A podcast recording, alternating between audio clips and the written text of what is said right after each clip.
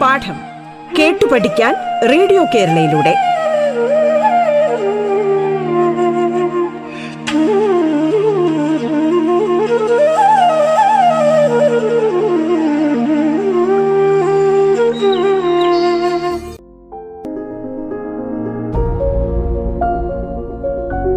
നമസ്കാരം. പാഠത്തിലേക്ക് സ്വാഗതം. അധ്യാപകനായ പ്രമോദ് അടുത്തലയാണ് ക്ലാസുകൾ നയിക്കുന്നത്. സ്വാഗതം പാഠത്തിലേക്ക്.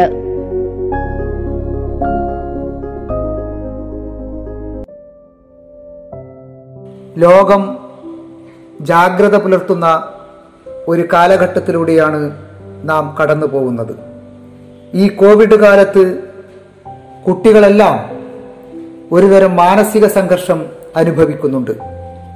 കൂട്ടുകാരും വിദ്യാലയവും അകന്നു നിന്ന സാഹചര്യം നമുക്കറിയാം. ഓൺലൈൻ ക്ലാസുകളും അധ്യാപകരുമായുള്ള വാട്സപ്പ് ബന്ധങ്ങളും ഒരു പരിധിവരെ അവർക്ക് ആശ്വാസം നൽകുന്നതുമാണ്. ഇക്കാലയളവിൽ നാം തിരിച്ചറിഞ്ഞ ചില നല്ല വാർത്തകളും ഉണ്ട്. മാനസിക സമ്മർദ്ദവും ആശങ്കകളും കുറയ്ക്കാൻ തങ്ങളിൽ അടങ്ങിയിരിക്കുന്ന സർഗാത്മകതകളെ പുറത്തെടുത്ത് ഏവരുടെയും പ്രശംസ പിടിച്ചുപറ്റിയവരും ഒരുപാടുണ്ട്. ചിത്രം വരച്ചും പാട്ടുപാടിയും നൃത്തം ചെയ്തും അഭിനയിച്ചുമൊക്കെ കലാവതരണം നടത്തുകയായിരുന്നു അവർ. ചില ഉൽപ്പന്ന നിർമ്മാണത്തിൽ സജീവമായി ഇടപെട്ടവരും ധാരാളമുണ്ട്. അതുപോലെ കവിത കഥ യാത്രാവിവരണം തുടങ്ങിയ സാഹിത്യ പ്രവർത്തനങ്ങളിലും മറ്റു ചിലർ ഏർപ്പെട്ടു. അങ്ങനെ സ്വന്തം കഴിവുകളെ സ്വയം തിരിച്ചറിയുകയും കിട്ടിയ അവസരം ഉപയോഗിക്കുകയും ചെയ്ത ഒരു കാലം കൂടിയാണിത്. എങ്കിൽ കലാപഠനത്തിന്റെ പാഠ്യപദ്ധതിയും വിനിമയ രീതിയും നമുക്കൊന്ന് പരിചയപ്പെടാം. സർഗാത്മകത നിരീക്ഷണ പാഠവും വ്യതിരിക്ത ബുദ്ധി തുടങ്ങിയവ കുട്ടികളിൽ വളർത്താൻ കലാപഠനം അത്യന്താപേക്ഷിതമാണ്. നിലവിലെ പാഠ്യപദ്ധതി സമീപനത്തിൽ പൊതുവിഷയങ്ങൾക്കൊപ്പം പ്രാധാന്യം നൽകിയാണ് കലാപഠനത്തെയും കണക്കാക്കുന്നത്. സ്കൂൾ പാഠ്യപദ്ധതിയിൽ കലാപഠനത്തിന് സംഗീതം നൃത്തം ചിത്രരചന ശില്പരചന നാടകം സിനിമ എന്നീ ഇനങ്ങളാണ് ഉൾപ്പെടുത്തിയിട്ടുള്ളത്. കുട്ടികളുടെ ഇത്തരം മേഖലകളിലുള്ള കഴിവുകൾ തിരിച്ചറിയാനും പുഷ്ടിപ്പെടുത്താനും കഴിയേണ്ടതുണ്ട്. ഇന്ദ്രിയാനുഭവങ്ങളോട് കാഴ്ചയിലൂടെയും ശബ്ദത്തിലൂടെയും ചലനത്തിലൂടെയും പെരുമാറ്റത്തിലൂടെയുമുള്ള ഉദാത്തീകൃതമായ പ്രതികരണങ്ങളാണ് യഥാക്രമം ചിത്രകലയായും സംഗീതമായും നൃത്തമായും നാടകമായും പരിണമിച്ചത്. അതുകൊണ്ടുതന്നെ ഈ കലകളിൽ ഏർപ്പെടാനും ആസ്വദിക്കാനുമുള്ള കഴിവ് വികസിക്കേണ്ടത് ജീവിത വിജയത്തിന് അനിവാര്യമാണ്. അതുപോലെ പ്രവൃത്തി പഠനത്തെക്കുറിച്ച് ഒരല്പം പറയുകയാണെങ്കിൽ അതിൽ വൈകാരികവും വൈജ്ഞാനികവുമായ മേഖലകളുടെ സമന്വയവും വികാസവും സാധ്യമാക്കുന്നതിന് ഈ പ്രവൃത്തി പരിചയ വിദ്യാഭ്യാസവും അനിവാര്യമാണ്. ഓരോ പ്രവൃത്തി പഠന ക്ലാസിന്റെയും അടിത്തറ മാനവശേഷി വികസനമായിരിക്കണം. എല്ലാ പൗരന്മാരുടെയും ശേഷികളും കഴിവുകളും രാഷ്ട്ര നിർമ്മാണത്തിനുതകുന്ന രീതിയിൽ വളർത്തിയെടുക്കുക എന്നതാണ് മാനവശേഷി വികസനം കൊണ്ടുദ്ദേശിക്കുന്നത്. തൊഴിലിനോട് താൽപ്പര്യം ഉണ്ടാക്കുകയും ആ തൊഴിൽ ചെയ്യുന്നവരെ ആദരിക്കുന്നതും സാമൂഹിക ബോധമുള്ള പുതിയ ഒരു തൊഴിൽ സംസ്കാരത്തിന്റെ വക്താക്കളാക്കി പുതിയ തലമുറയെ വാർത്തെടുക്കുന്നതിനും പ്രവൃത്തി പഠനത്തിന്റെ സുപ്രധാന ലക്ഷ്യങ്ങളാണ്. മാനവശേഷി വികസനം ദേശീയ പുരോഗതി തൊഴിൽ സന്നദ്ധത ഉൽപാദന രംഗത്തെ സ്വാശ്രയത്വം സന്തുലിത വ്യക്തിത്വ വികസനം മൂല്യങ്ങളും മനോഭാവങ്ങളും വളർത്തൽ എന്നിങ്ങനെ പ്രവൃത്തി പഠനത്തിന്റെ സുപ്രധാനമായ ലക്ഷ്യങ്ങൾ നിരവധിയാണ്. കലാപഠനത്തിനും പ്രവൃത്തി പഠനത്തിനും പ്രാധാന്യം കൊടുത്തുകൊണ്ട് വേണം പാഠ്യപദ്ധതി വിനിമയം ചെയ്യേണ്ടത്. ഇവയുടെ തനതു സാധ്യതകൾ നിലനിർത്തുന്നതോടൊപ്പം വ്യത്യസ്ത വിഷയങ്ങളുമായി ഉദ്ഗതിച്ചും വിനിമയം ചെയ്യേണ്ടതാണ്. ഇനി കലാപഠനത്തിന്റെ പ്രസക്തിയെയും പ്രാധാന്യത്തെയും കുറിച്ച് പറയുകയാണെങ്കിൽ ലോകത്തിന്റെ ഏത് ഭാഗത്തുള്ളവർക്കും ആശയവിനിമയം നടത്താൻ കഴിയുന്ന സാർവലൗകിക ഭാഷയാണ് കല. കലയിലൂടെ വ്യക്തി അവനവനെ തന്നെ തിരിച്ചറിയുകയും ലോകത്തിൽ തനിക്കുള്ള സ്ഥാനം മനസ്സിലാക്കുകയും ജീവിതത്തിന്റെ അർത്ഥം കണ്ടെത്തുകയും ചെയ്യുന്നുവെന്ന് പറയാം. അതുകൊണ്ട് കലാപഠനം എന്നത് ആത്മസാക്ഷാത്കാരത്തിനുള്ള ഒരു ഉപാധിയാണെന്ന് വിലയിരുത്താം. യഥാർത്ഥത്തിൽ രണ്ടായിരത്തി ഒൻപതിലെ വിദ്യാഭ്യാസ അവകാശ നിയമമാണ് ഇന്ത്യൻ വിദ്യാഭ്യാസ ചരിത്രത്തിലെ മറ്റൊരു നാഴികക്കല്ല്. കുട്ടിയുടെ സമഗ്ര വികാസം എന്നത് അവന്റെ മൗലിക അവകാശമായി മാറി എന്നതാണ് എടുത്തു പറയേണ്ട ഒരു കാര്യം. ഈ സവിശേഷ സാഹചര്യത്തിൽ കലാപഠനം അടക്കമുള്ള കാര്യങ്ങൾ ഉറപ്പാക്കുന്നതിനു വേണ്ടിയുള്ള നടപടികൾ കാലഘട്ടത്തിന്റെ ആവശ്യമാണ് എന്ന തിരിച്ചറിവിൽ നിന്നാണ് അതു സംബന്ധിച്ച പുതിയ ധാരണകളും പുതിയ നിർവചനങ്ങളും ഉണ്ടാവുന്നത്. അവ എന്തെന്നാൽ കലാവിദ്യാഭ്യാസത്തെ ഗണിതം ശാസ്ത്രം എന്നിവയോടൊപ്പം ഒരു അടിസ്ഥാന പാഠ്യവിഷയമായി അംഗീകരിച്ചിരിക്കുന്നു. കൂടാതെ കലകൾ അക്കാദമിക വിഷയങ്ങളുമായി ബന്ധപ്പെട്ട വിജ്ഞാന സമ്പാദന പ്രക്രിയകളെ ത്വരിതപ്പെടുത്താൻ സഹായിക്കുക മാത്രമേ ചെയ്യുന്നുള്ളൂ എന്ന പരമ്പരാഗത ധാരണ തിരുത്തിയിരിക്കുന്നു. വേറൊന്ന് കല എന്നത് ജ്ഞാനതലം വൈകാരിക തലം ആസ്വാദന തലം എന്നിവയിലൂടെ കുട്ടികളിൽ സന്നിവേശിക്കുന്ന പ്രക്രിയയായി മാറുന്നു. പുതിയ പഠന പ്രക്രിയകൾ വികസിപ്പിച്ചെടുക്കേണ്ട ഒരു മേഖലയാണ് കലാപഠനം എന്ന കാഴ്ചപ്പാടിന് ഊന്നൽ നൽകുന്നു. കൂടാതെ കുട്ടികളുടെ കലാപരമായ വളർച്ചയും വികാസവും നന്നായി പ്രതിഫലിപ്പിക്കാൻ സഹായകമായ വിലയിരുത്തൽ തന്ത്രങ്ങൾ ആവിഷ്കരിക്കുകയും ചെയ്യുന്നു. ഇതോടൊപ്പം കലാപഠനം പ്രൈമറി സെക്കൻഡറി ക്ലാസ്സുകളിൽ നിർബന്ധമായി വേണമെന്നുള്ള ശുപാർശയും ഉണ്ടാവുന്നു. കലാവിദ്യാഭ്യാസത്തിൽ അതിന്റെ പൊതുവെയുള്ള ചില നിരീക്ഷണം നോക്കുകയാണെങ്കിൽ വ്യക്തിപരമായ ഒരു അനുഭവമാണ് കല. പഠിതാവിന്റെ കലാപരമായ വ്യക്തിത്വം വികസിപ്പിക്കാൻ ആവശ്യമായ പ്രചോദനങ്ങളും അതുപോലെ പ്രവർത്തനങ്ങളും മാർഗനിർദ്ദേശങ്ങളും സഹായവുമാണ് കലാപഠന ക്ലാസുകളിലൂടെ കുട്ടിക്ക് ലഭ്യമാകേണ്ടത്. അതിനായി നിറം ആകൃതി രൂപം ചലനം താളം ശബ്ദം എന്നിവയുടെ സൗന്ദര്യം അറിയുകയും അവയോട് പ്രതികരിക്കാനുള്ള ആസ്വാദന ശേഷി സൃഷ്ടിക്കുകയും വളർത്തുകയും ചെയ്യുന്നതിനുമുള്ള വൈവിധ്യമാർന്ന പഠനാനുഭവങ്ങളാണ് കലാപഠന ക്ലാസുകളിൽ ഉൾപ്പെടുത്തേണ്ടത്. സംഗീതം നൃത്തം ചിത്രരചന ശില്പകല നാടകം സിനിമ എന്നിങ്ങനെയുള്ള വിവിധ മേഖലകളിലായി അവയെ സംവിധാനം ചെയ്യാവുന്നതാണ്. ഒരു പാഠ്യ വിഷയമെന്ന നിലയിൽ കലാപഠനത്തിന്റെ ലക്ഷ്യങ്ങളും ഉദ്ദേശങ്ങളും നമുക്ക് ഇപ്രകാരം നിർണയിക്കാവുന്നതാണ്.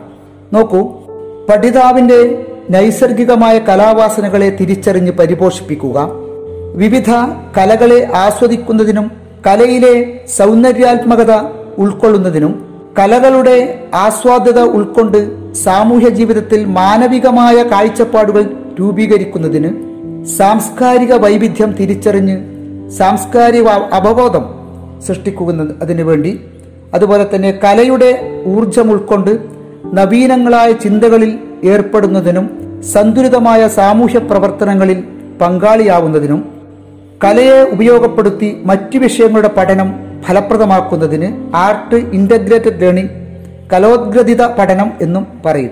അതുപോലെ ബഹുമുഖ ബുദ്ധി വികാ- വികാസത്തിന്റെ സാധ്യതകൾ പ്രയോജനപ്പെടുത്തുന്നതിന് മൾട്ടിപ്പിൾ ഇന്റലിജന്റ് ഭിന്നശേഷിക്കാരായ അല്ലെങ്കിൽ ഭിന്ന നിലവാരക്കാരായ വിദ്യാർത്ഥികളെ ഒരുപോലെ പഠന പ്രവർത്തനങ്ങളിൽ തൽപരരാക്കുന്നതിന് മറ്റൊന്ന് അരൂപമായ അനുഭവങ്ങളെ മൂർത്തമായ ബിംബങ്ങളായി പരിവർത്തിപ്പിക്കുന്നതിലൂടെ മാനസികോല്ലാസം കൈവരിക്കുന്നതിന് വിവിധ പഠന പ്രവർത്തനങ്ങളിൽ അനുരൂപീകരണ സാധ്യതകൾ കണ്ടെത്തുന്നതിനും ഉപയോഗപ്പെടുത്തുന്നതിനും അതുപോലെ തന്നെ കുട്ടികളുടെ ആസ്വാദന നിലവാരം ഉയർത്തുന്നതിന് മറ്റൊന്ന് വിവിധ കലകളിൽ പ്രത്യേക അഭിരുചിയുള്ള കുട്ടികളുടെ സർഗശേഷി വികസിപ്പിക്കുന്നതിന് വിവിധ കലകളോട് ആഭിമുഖ്യം വളർത്തുന്നതിന് കലാകാരന്മാരെ അറിയുന്നതിനും അവരുടെ സംഭാവനകൾ തിരിച്ചറിഞ്ഞ് ബഹുമാനിക്കുന്നതിനും ആർജിത കലാജ്ഞാനം നൂതന സന്ദർഭങ്ങളിൽ പ്രയോഗിക്കുന്നതിന് വിവിധ കലകളെ സാമൂഹ്യ പരിഷ്കരണ ലക്ഷ്യത്തോടെ പ്രയോജനപ്പെടുത്താൻ കഴിയുന്നതിന് അങ്ങനെ വിവിധ കലകളുടെ സാങ്കേതികാംശങ്ങൾ തിരിച്ചറിയുന്നതിനും ഉപയോഗിക്കുന്നതിനും ഇങ്ങനെയുള്ള ധാരാളം നിരീക്ഷണങ്ങൾ ഈ കലയുമായി ബന്ധപ്പെട്ട കലാഭരണവുമായി ബന്ധപ്പെട്ട മേഖലയിൽ ഉണ്ട്. അതോടൊപ്പം തന്നെ വിദ്യാഭ്യാസപരമായ ഒരു പ്രവർത്തനമായതുകൊണ്ട് കലാപഠനം അത് വിലയിരുത്തൽ പ്രക്രിയയിലും പെടുന്നതാണ്. കലയുമായി ബന്ധപ്പെടുത്തി സ്കൂളിന് അകത്തുനിന്നും പുറത്തുനിന്നും പഠിതാവ് നേടിയ വിവിധ ശേഷികളും നൈപുണികളും എത്രമാത്രം മികവോടെ നേടാൻ സാധിച്ചു എന്ന അന്വേഷണമാണ് വിലയിരുത്തൽ.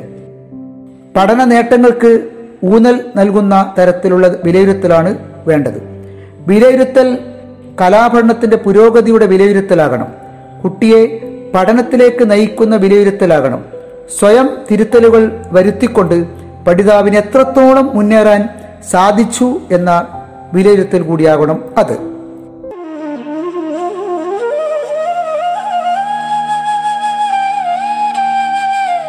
പാഠം കേട്ടു പഠിക്കാൻ റേഡിയോ കേരളയിലൂടെ. പാഠത്തിൽ ഇനി ഇടവേള.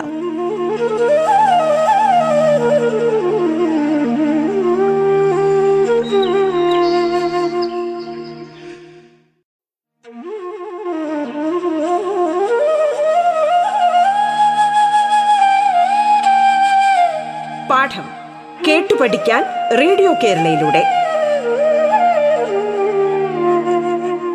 തുടർന്ന് കേൾക്കാം പാഠം.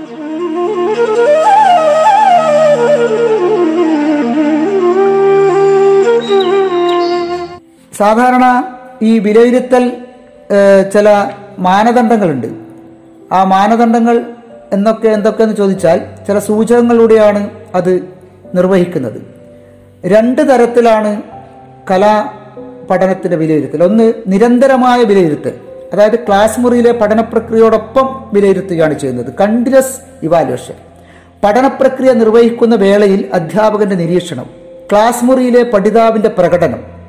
കലാപഠനവുമായി ബന്ധപ്പെട്ട വിവരശേഖരണം യൂണിറ്റ് വിലയിരുത്തൽ മുതലായവ അടിസ്ഥാനപ്പെടുത്തി പഠന പ്രക്രിയയോടൊപ്പമുള്ള വിലയിരുത്തൽ നിർവഹിക്കാവുന്നതാണ്. അതുപോലെ തന്നെ ഈ പ്രക്രിയയുടെ വിലയിരുത്തലിന് പൊതുവായി ചില സൂചകങ്ങൾ ഉപയോഗിക്കുന്നു. ആ സൂചകത്തിൽ ഒരു നാലോ അഞ്ചോ സൂചകങ്ങൾ ഒന്ന് പ്രവർത്തനത്തിലെ പങ്കാളിത്തമാണ്. മറ്റൊന്ന് ആശയധാരണ. മൂന്നാമത്തത് ശേഷികൾ ആർജിക്കൽ. നാല് പ്രകടനം. അല്ലെങ്കിൽ അവതരണം. അഞ്ചാമത്തത് രേഖപ്പെടുത്തൽ അല്ലെങ്കിൽ തയ്യാറാക്കൽ. ഇതാണ് ഒന്നാമത്തെ പിന്നെ വിലയിരുത്തൽ തന്ത്രം. ഈ നിരന്തരമായ വിലയിരുത്തൽ. ഇനി രണ്ടാമത്തെ ഒരു വിലയിരുത്തൽ രീതി എന്ന് പറയുന്നത് നമ്മളെ ടേം ഇവാലുവേഷനുമായി ബന്ധപ്പെട്ട് ടേം വിലയിരുത്തലാണ്. അതിൽ പ്രകടന വിലയിരുത്തലും വൈജ്ഞാനിക വില- വിലയിരുത്തൽ രണ്ടും കൂടിയാണ് ടേം വിലയിരുത്തൽ എന്ന് പറയുന്നത്. കലാപഠനത്തിൽ പ്രകടന വിലയിരുത്തലിനാണ് കൂടുതൽ പ്രാധാന്യം പ്രസക്തിയും കൊടുക്കുന്നത്. ഓരോ മേഖലയുമായി ബന്ധപ്പെടുത്തി ക്ലാസ് ബന്ധിതമായി പ്രകടന സാധ്യതകൾ പഠന നേട്ടത്തിന് ഊന്നൽ നൽകിക്കൊണ്ട് കണ്ടെത്തുക. അതാണ് അതിന്റെ വിലയിരുത്തൽ. അതുപോലെ വിഷയവുമായി ബന്ധപ്പെട്ട് അവശ്യം അറിഞ്ഞിരിക്കേണ്ടുന്ന അടിസ്ഥാന വൈജ്ഞാനിക ധാരണകൾ കൂടി ഇതിനോടൊപ്പം ചേർത്ത് പറയേണ്ടതാണ്. ഈ രീതിയിലാണ് വിലയിരുത്തൽ കാര്യങ്ങളും കടന്നു വരുന്നത്. കലാപഠനത്തെക്കുറിച്ച് കലാപഠനത്തിന്റെ മേഖലകൾ ഞാൻ നേരത്തെ പറഞ്ഞ പോലെ പ്രധാനമായും നാല് മേഖലകളാണത്. അതിലൊന്ന് ചിത്രമാണ് മറ്റൊന്ന് സംഗീതമാണ് വേറൊന്ന് നൃത്തമാണ് മറ്റൊന്ന് നാടകം. ആ നാടകത്തിന്റെ മേഖലയിൽ അഭിനയം സിനിമ ഈ രീതിയിലുള്ള കാര്യങ്ങളൊക്കെ അതിലേക്ക് വരുന്നുണ്ട്. ആ രീതിയിലുള്ള നാല് മേഖലകളെ മുൻനിർത്തിയാണ് കലാഭരണം വിദ്യാലയങ്ങൾ ഉപയോഗിക്കേണ്ടത്. ഇനിയും ഏറെ മുന്നേറാനുണ്ട് ഇത്രയൊക്കെ ആണെങ്കിലും. ഈ ഒരു വിഷയം വൈകാരികവും വൈജ്ഞാനികവുമായ ഈ വിഷയങ്ങൾക്ക് ഇനിയും പ്രതീക്ഷിച്ച ഒരു പുരോഗതി നേടാനായിട്ടില്ല എന്നത് വസ്തുതയാണ്. പശ്ചാത്തല സൗകര്യവും അധ്യാപക നിയമനവും ഒക്കെ ഇനിയും വർദ്ധിപ്പിക്കാനുണ്ട്. അധ്യാപകർക്കുള്ള source book S C R T ഇതിനകം തയ്യാറാക്കിയിട്ടുണ്ട്. ഒന്നാം തരം മുതൽ പത്താം തര വരെയുള്ള ക്ലാസ്സുകാർക്കുള്ള ക്രമീകൃതമായ പാഠ്യ പദ്ധതിയും രൂപപ്പെടുത്തിയിട്ടുണ്ട്. ഇതിൽ പഠന നേട്ടങ്ങളും ആശയങ്ങളും ശേഷികളും പഠന പ്രവർത്തനങ്ങളും മൂല്യനിർണയ രീതികളും ഒക്കെ വളരെ വിശദമായി പ്രതിപാദിച്ചിട്ടുമുണ്ട്. കുട്ടികൾക്കുള്ള കലാ പാഠപുസ്തകത്തിന്റെ പ്രവർത്തനങ്ങൾ നടന്നു വരികയാണ്. ഈ പുസ്തകം കൂടി കുട്ടികളിലേക്ക് എത്തുക ആണെങ്കിൽ മാത്രമേ കാര്യക്ഷമമായ ഒരു കലാപഠനം നമ്മുടെ വിദ്യാലയങ്ങളിൽ സാർത്ഥകമായി നടക്കുകയുള്ളൂ ഇഷ്ടഭക്ഷണം നല്ല വിദ്യാഭ്യാസം മികച്ച സൗകര്യങ്ങൾ ഇങ്ങനെ കുട്ടികൾക്ക് ആവശ്യമായതെല്ലാം നൽകി അവരെ ആരോഗ്യത്തോടെ വളർത്തുന്നുവെന്ന് അഭിമാനിക്കുന്ന രക്ഷിതാക്കൾ അറിയാൻ ചില കാര്യങ്ങൾ സൂചിപ്പിക്കുകയാണ്. ഇന്നത്തെ കുട്ടികളിൽ ഭൂരിഭാഗവും ഒരു മുപ്പത് മുപ്പത്തഞ്ച് വയസ്സാകുമ്പോൾ വിവിധ ജീവിതശൈലി രോഗങ്ങളുടെ പിടിയിലാകും എന്നാണ് പഠനങ്ങൾ പറയുന്നത്. യൗവനം വിട്ടൊഴിയുന്നതിന് മുൻപ് തന്നെ ഗുരുതരമായ ആരോഗ്യ പ്രശ്നങ്ങൾ അവരുടെ ജീവിതത്തെ കരിനിഴലിലാക്കുകയും ചെയ്യും. ശിശുരോഗ ചികിത്സാ വിദഗ്ധരുടെ സംഘടനയായ ഇന്ത്യൻ അക്കാദമി ഓഫ് പീഡിയാട്രിക്സ് അതിന്റെ കേരള ഘടകം വിവിധ തലങ്ങളിൽ നടത്തിയതും സ്വരൂപിച്ചതുമായ പഠനങ്ങളുടെ ആകത്തുകയാണ് ഈ ഞെട്ടിക്കുന്ന വെളിപ്പെടുത്തലുകൾ. നല്ല ഭക്ഷണവും നല്ല വ്യായാമവും ഇല്ലാത്തതിനാലാണ് ഈ ഒരു ആശങ്ക പിടിപെടുന്നത്. ഏറ്റവും നല്ല ഭക്ഷണം ഏതെന്ന ചോദ്യത്തിന് ഉത്തരം ലളിതമാണ്.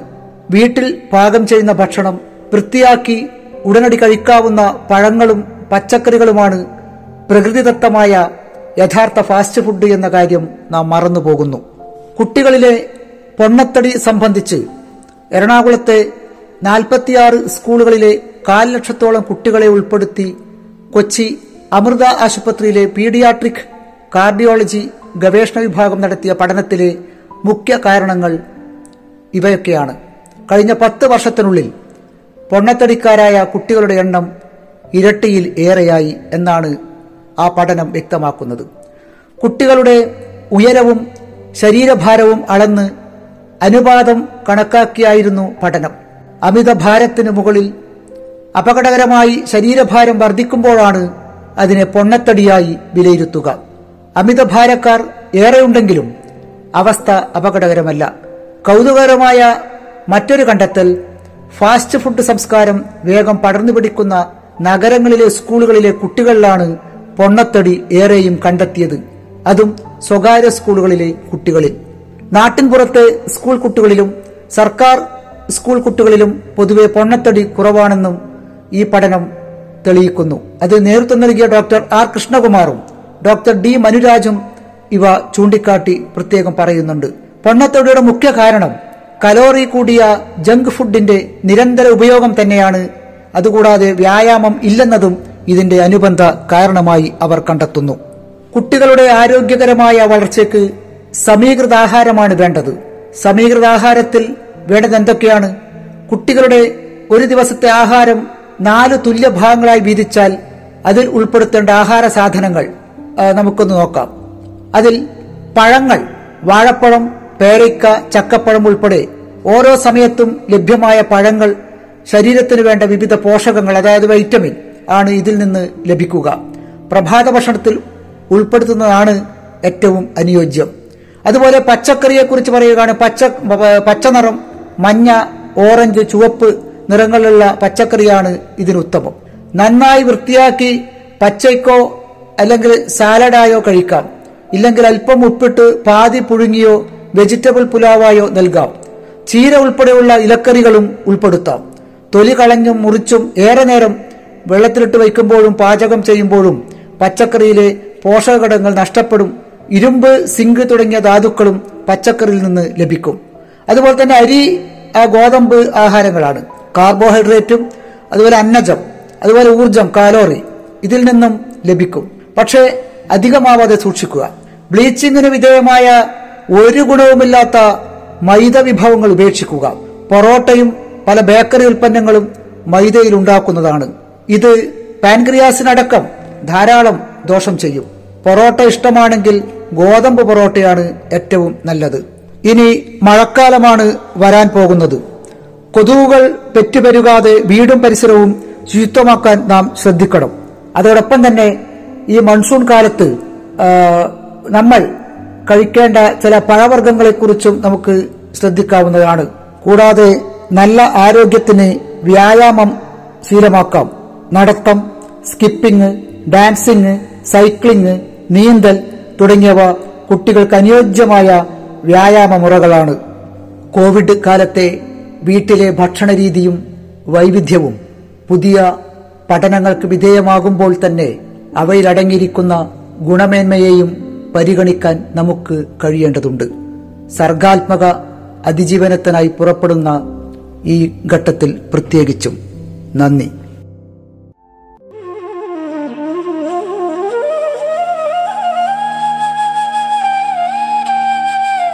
പാഠം കേട്ടു പഠിക്കാൻ റേഡിയോ കേരളയിലൂടെ.